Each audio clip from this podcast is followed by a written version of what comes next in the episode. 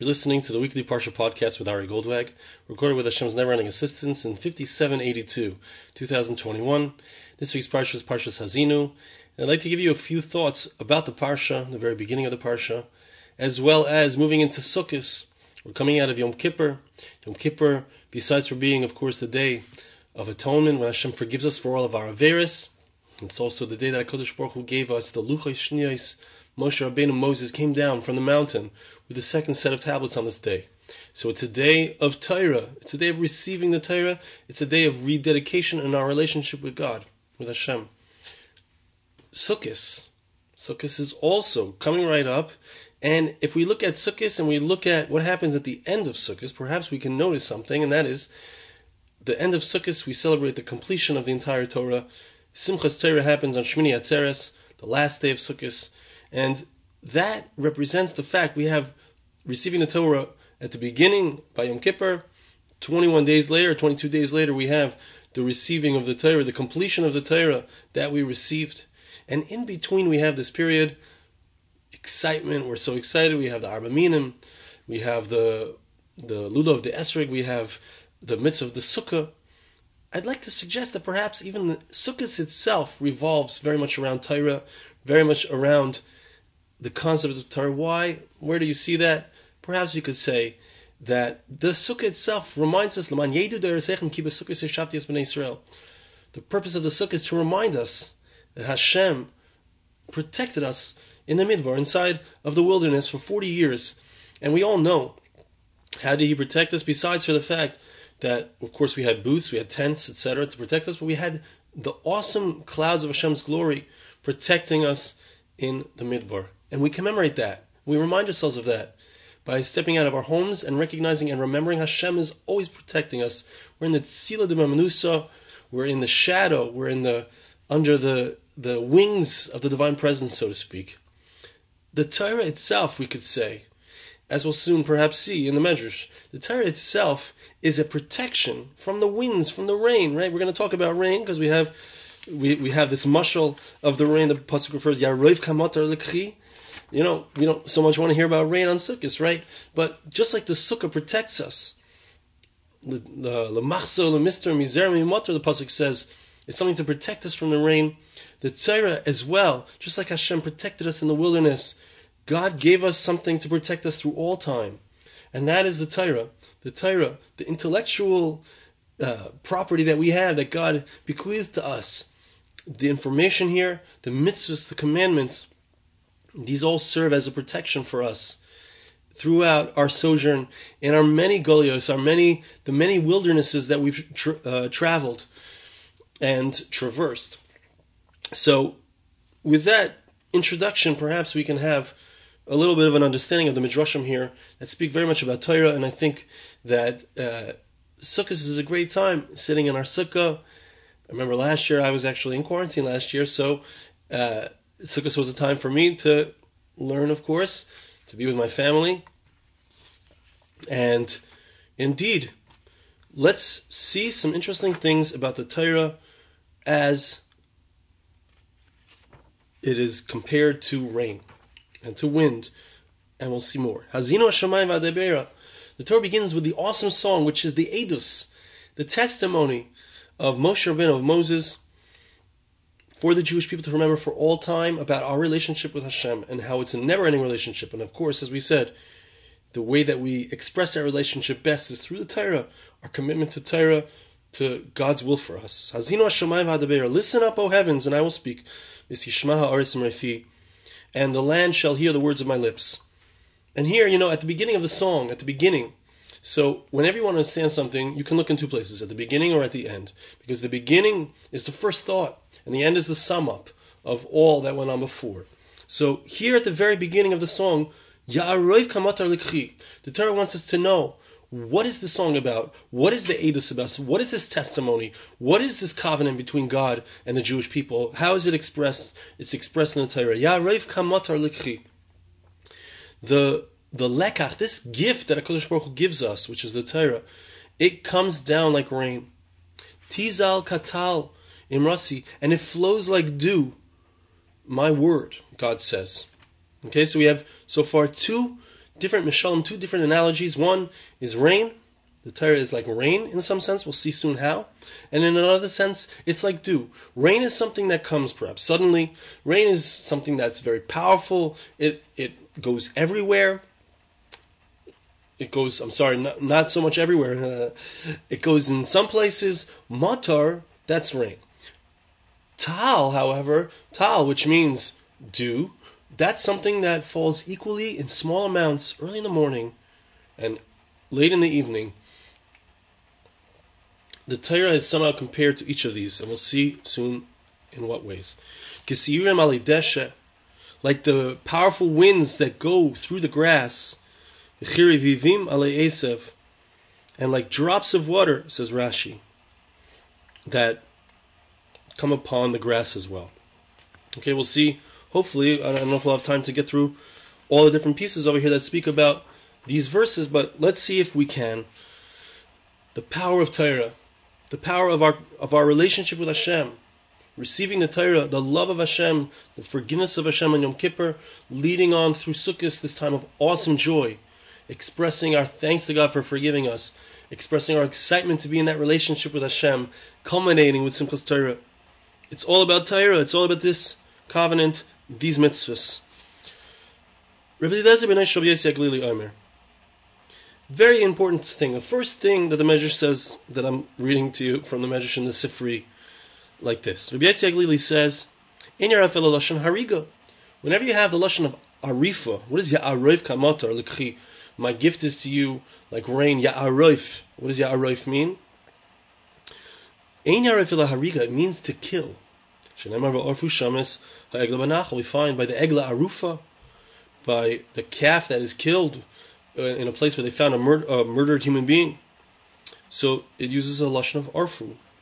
Alma egla mechaperes says the the Medrash on what is this calf going to atone al shvichus damim for somebody who was killed. In a similar way, interestingly, says the Medrash, the Torah has the power to atone for our sins. Coming out of Yom Kippur, heading into a time of joy, atonement. The Torah serves as atonement for us.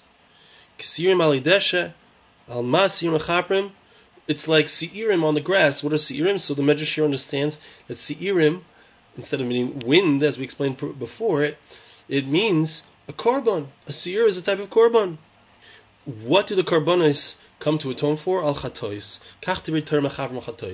So when a person studies the Torah, when a person rededicates himself to one's relationship to God, so it serves as a kapar and atonement for him. What's the idea of atonement? It's a returning to our relationship with Hashem. Says the Medrash further, and I believe that this is an explanation of the first statement of the Medrash. Chachamim the sages say, Amr Moshe Israel. Moshe says to the Jewish people, I want you to know that my going to receive the Torah was not a simple thing. It was not just, you know, you walk up to Shemaim, you, you walk in there into the heavens, they give you the Torah, you come back down. No, no, no. It wasn't so simple. Inatam starti Torah. Kama and I believe that this is the explanation for why it's a kapara. Why is it that the words of Torah serve as an atonement for me? As we said, partly because we're entering back into our relationship with God. But on another level, there's a tsar, there's a pain, there's a challenge, a difficulty involved in studying the Torah. We don't immediately understand the words of Torah. We try to understand it. There's a depth here that we need to plumb. There's a there's a words sometimes the midrashim that are hard to understand. The Gemara we don't understand. We work at it. Moshe Rabbeinu says, "I worked at it. Do you know how much work I worked?" Kamagia igatiba, getting shemer vayi im Hashem arbaim laila. I was there 40 days and 40 nights. Moshe Rabbeinu didn't eat, he didn't sleep. 40 days and 40 nights straight, studying the Torah. I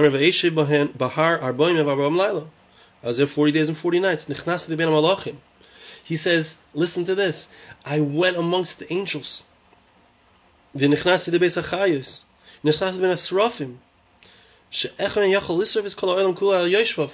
of the angels are called fiery angels. Each one of those fiery angels could burn the entire world. The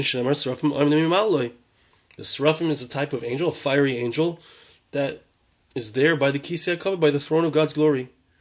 Sati. I gave my I gave my life for the Torah. Domina I gave my blood. I, I, I did something which was extremely challenging and impo- almost impossible.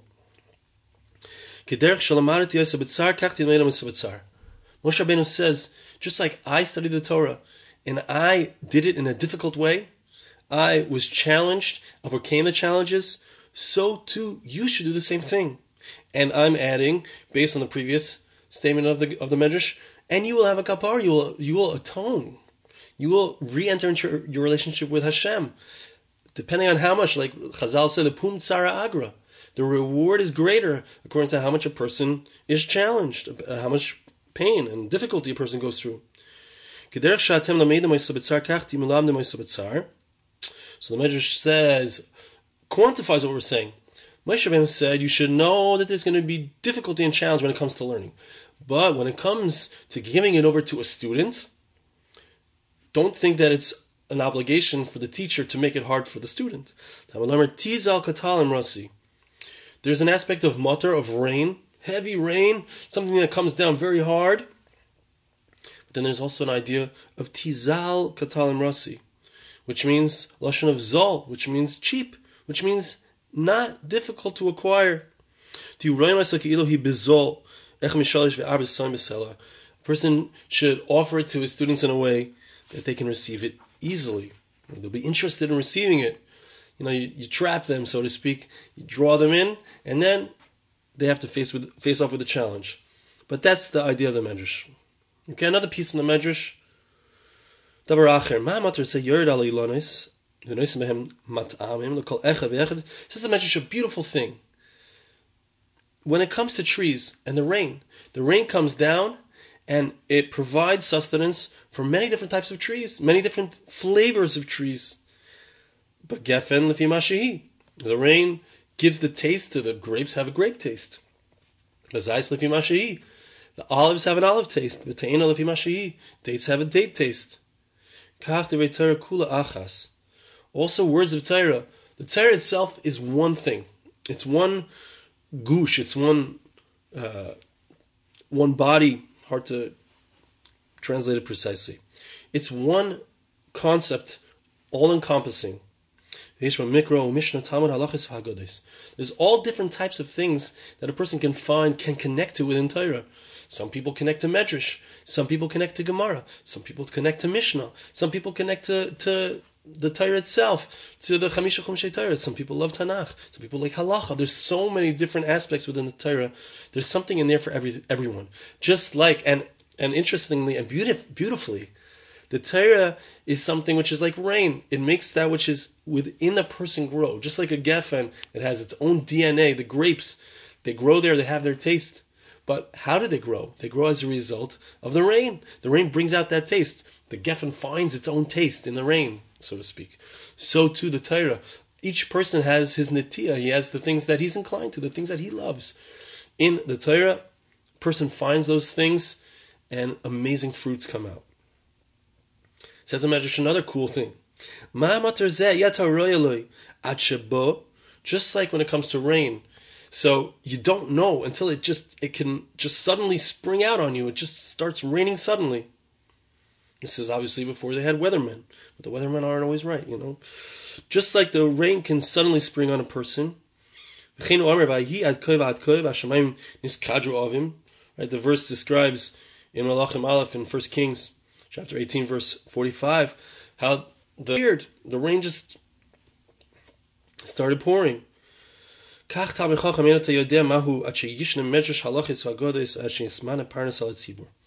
so too, you want to know what it means to be a Talmid Chacham. Sometimes you, you hear somebody speak and they're they're so well rounded. They've received so many different concepts. They've invested so much time, years and years and decades and decades into their Torah learning. You don't even know how much they know until they start talking. It's just like sudden, boom, like the rain springs upon you. So too it is with the Torah. So too it is with the Torah. Okay, a few more concepts here. Just beautiful, beautiful midrashim that I wanted to share with you. Hey Rabbi Simai Omer, shekashem bahem Moshe b'Yisrael kach hey bahem arba. So we see in the verses previous that we read, we saw that Moshe Rabbeinu, that Moses said that the heavens and the earth will be witnesses to the covenant between the Jewish people and God. How do we know? Where do we see that the winds as well were to be these witnesses? Each of the different aspects of the verse refers to a different direction of the wind. Kamatar lekhi refers to the westerly wind. Tizal kedalim rasi zeruach tzfonis refers to the northerly wind. She oisa es rakia nekia kezav it cleans off the rakia as clean as gold. Kisir malay desha zeruach mizrachis. The next part of the verse refers to the easterly wind which darkens the heavens. This is a reference to the southerly wind. Each of these different winds are represented here in this verse, and they all bear witness to the fact that HaKadosh Baruch Hu, that God has a relationship with the Jewish people that lasts forever through the Torah. And again, my thought about the fact that the Torah protects us. These are winds that might be destructive. Just like the sukkah protects us, it's not the strongest structure, but HaKadosh Baruch Hu is the one who's really protecting us. That's what it's to remind us. So too the Torah itself, intellectually, through our performance of the mitzvahs, through our learning of the Torah, it protects us from the winds of change that go on throughout the world, through the new isms and the new uh, concepts that the world takes on, progressive progressivism, cancel culture, all the different cultures that come along that blow a person this way and that way, and they come and go. It wasn't long ago that communism was the way to go, Marxism, etc. All these different cultures, and, and the winds blow this way and the winds blow that way. Still, here we are, protected by the Torah consistently, as represented by the Sukkah, by the Torah before, Yom Kippur that we receive by the Torah after, that we receive, where we complete the Sukkah's Torah and we dance with the Torah. This is the center of who we are. This is our protection from the nations of the world. Medrash continues. We have time to probably finish all of these pieces. They're just beautiful. Each one of them is a gem in and of itself.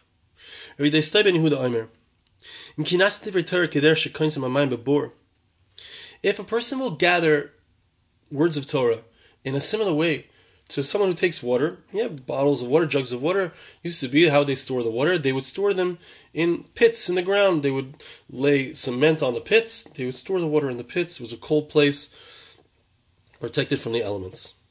So if you put a, a certain amount of water into the ground, so you're going to get back how much water that you put in. Shenemar should say, "Ma'ami barecha." Drink, as the verse says in Mishlei in Proverbs, drink water from your pit.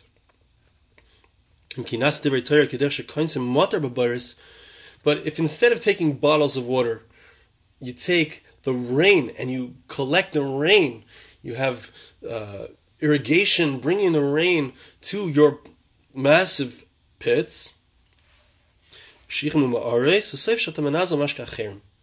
If you receive Torah in a way that's enough for yourself, so it's enough for yourself. That's what you get.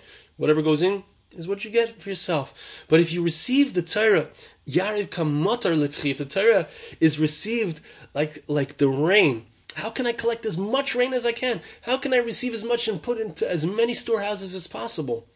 So then the result is like tal. Tal is something which is spread everywhere. As we said, rain is something that might fall in one location. But tal, the dew, it's something that's spread evenly over many different places.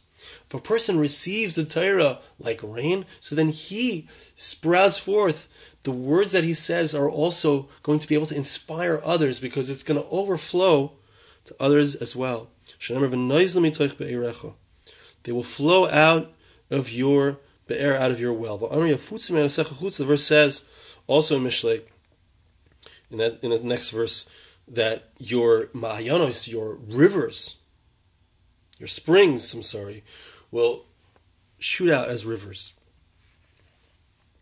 Kisir Malidesha says the Medrash, Masir Malolo Yordim. It's a beautiful mashal. We talked about the rain.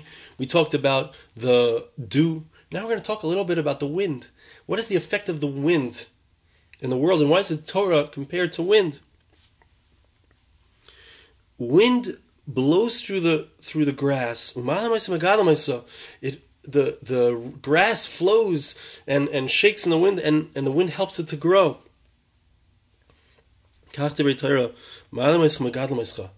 Torah also has that effect, also has that impact to raise you up, to cause you to grow, to make you greater. The Torah spins you around, makes it very windy, and raises you up. And like revivim, drops of, of rain in the in the in the grass.